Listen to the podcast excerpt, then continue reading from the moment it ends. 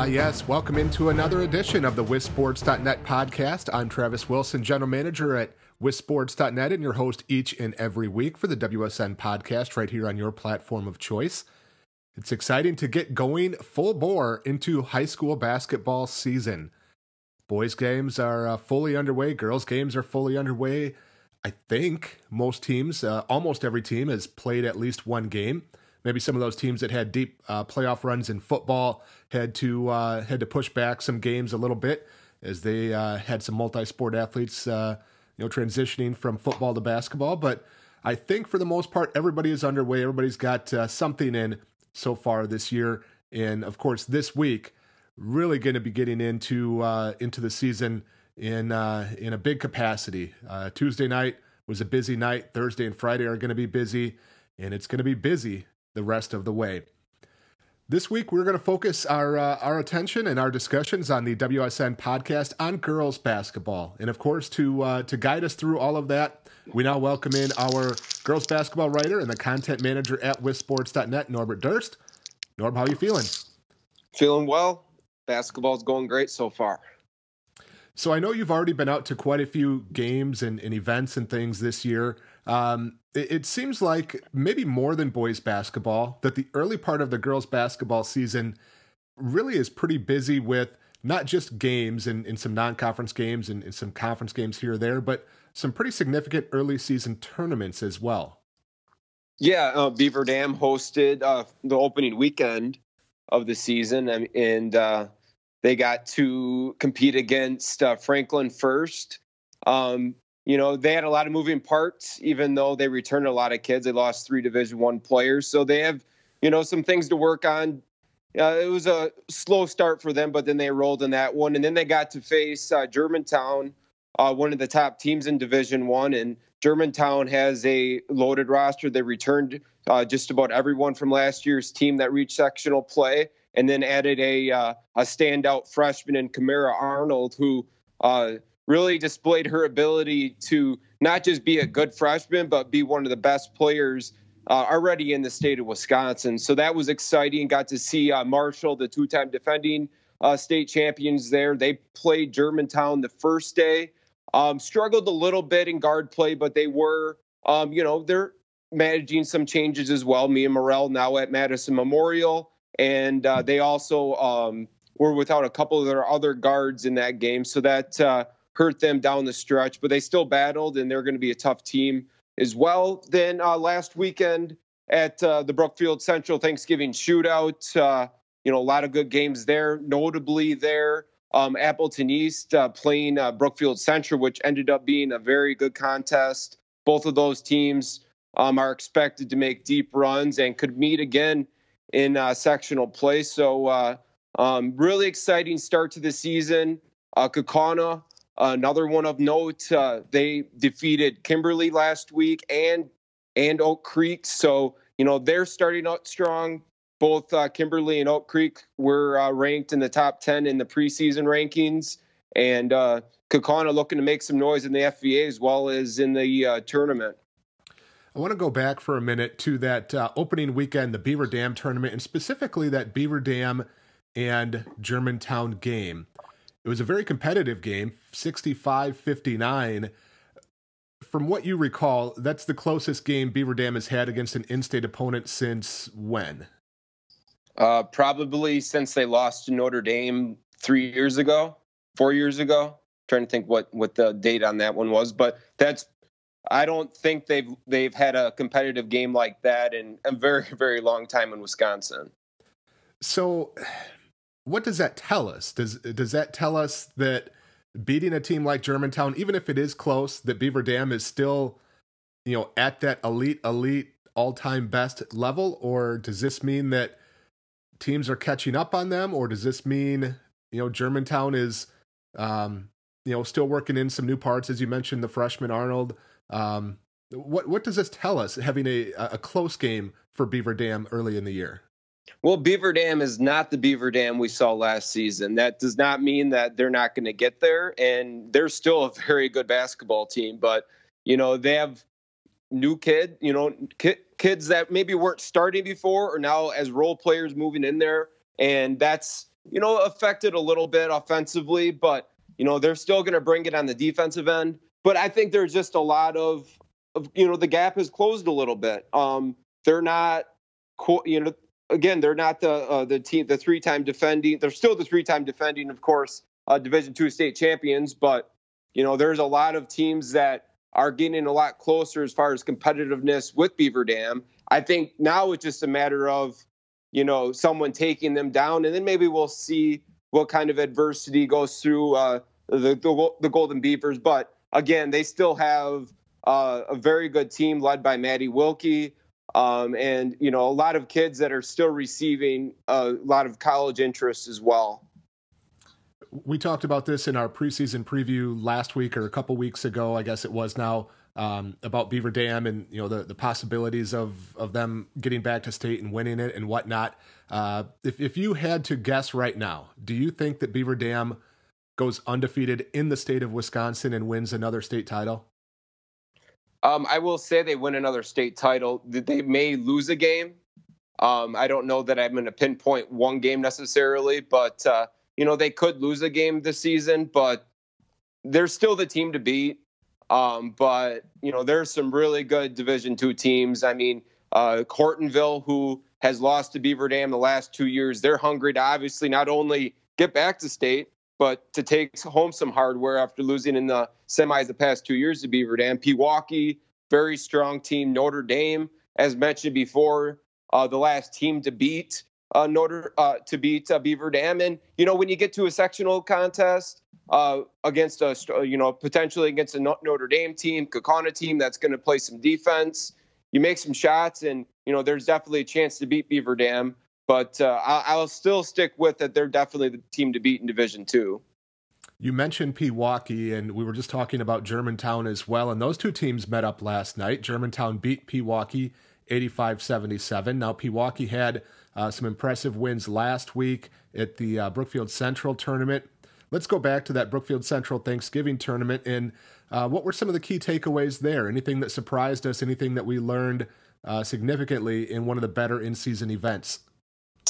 You know, I, I think just the the strength of uh, what Pewaukee brought back for sure. Um, you know, a team that returned, you know, all the pieces from last year's team that reached a, a sectional final uh, before losing to Whitefish Bay. Um, you know, just a little bit more of a veteran group this year. I think that's definitely helping them. Um, and you know, I think just maybe the depth of Division One as a whole. Um, I think it before the season even started, it looked like it was going to be one of those years where you could have, you know, up to 15 or so teams that were legit um, in that top 10 uh, conversation. And with uh, the way Kaukauna played, the way, um, you know, Oak Creek, they will improve. They've already beat Arrowhead, even though Arrowhead now um, took a lump last night against a Muskego, but I just think just the competitiveness as a whole in Division One has really increased, and you could even use that conversation a little bit in Division Two, although you know it's still fairly top heavy. Um, just a lot of and a lot of young talent. Appleton East, a team that reached, sec- I believe they reached the sectional play last season before losing to Wausau West. Um, the majority of those kids are sophomores, so I think a lot of just showing how I mean, we've talked about this, in the past, but how quick these young players are not just good for being young players, but they're just good high school players. And uh, I just think that that competitiveness is keeping keeping true with with some of the freshmen that are coming in as well. All right, so some big early season events already, and uh, of course, we're coming up on the biggest in season event time very soon during the holiday break, during the Christmas break, with some outstanding uh, tournaments to look forward to there. Norbert will have a preview of those coming up on WisSports.net in the uh, in the next few weeks here as well. Uh, we did have some other information that came out this week, including the first coaches poll. The first uh, WSN coaches poll of the season came out for girls basketball. Four of the defending champions are on top. The only one that was not was uh, in Division Three, where Marshall was fourth. Platteville was the top ranked team there. Anything stand out in that first poll that came out of the uh, of the season? I think just uh, probably Division Three as a whole. Um, a lot of a lot of teams receiving high high votes in that division. Platteville obviously uh, atop that, but you know, Freedom, even though they lost to a very good Appleton East team, still, you know, they're sitting in number two. And I think uh, also just the the depth of, of uh, at least early on the depth of some of the stronger sectionals as we start the season. But as you know, those can change as far as you know what teams step up and maybe what teams uh, um, unfortunately take steps back. The other item that came out this week was the uh, WisSports.net Senior Awards, Senior Girls Basketball Awards. Watch lists were produced for those, and of course, those early season watch lists have a number of names on them. Um, you know, any uh, any news notes, or, or maybe take us through for people that are maybe not familiar, you know, how those come together, what kind of goes into producing a watch list, and then anything notable of uh, of what was put together on those this week. You know, it's uh, obviously you know you know the kids that are playing basketball at the next level going to be on those lists. You have you know kids like Alexi Donarski, who I mean, you know, she could be on just about every list besides maybe a post list, just because of the different things she can do on the court. You could put her on the wing. Obviously, she's a point guard. Her defense is strong. She can shoot it. Um, but you know, it's uh, looking back at last season's you know, uh, some of those stat leaders. You take a look at all conference lists, um, coach submissions. A lot of things go into that, and you know, of course, there's there's always going to be some kids that maybe weren't on a list they thought they would be, or you know, just kids that um, aren't on a list. But it's a lot of that top end talent, and there's a lot of kids in the state. So unfortunately, you can't just put every kid on every list. But uh, you definitely look at you know kids that are playing at the next level um, kids that were high on their all conference list, and uh, you know those stat leaders as well. So, what's the the next step, or, or just take people through the timeline or schedule for those senior awards? About halfway through the year, we'll uh, um, shorten that list down to to 15 for each of those those awards.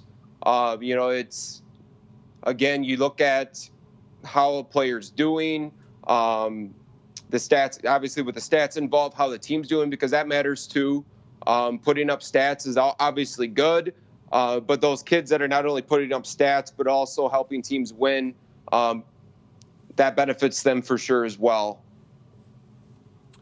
All right, we're talking with Norbert Durst, the girls basketball writer and content manager at WisSports.net anything that's on the horizon, either for uh, for later this week in terms of big games or noteworthy events or anything like that, or or coming up in the next few weeks before the holiday break and, and before we get to those big Christmas tournaments?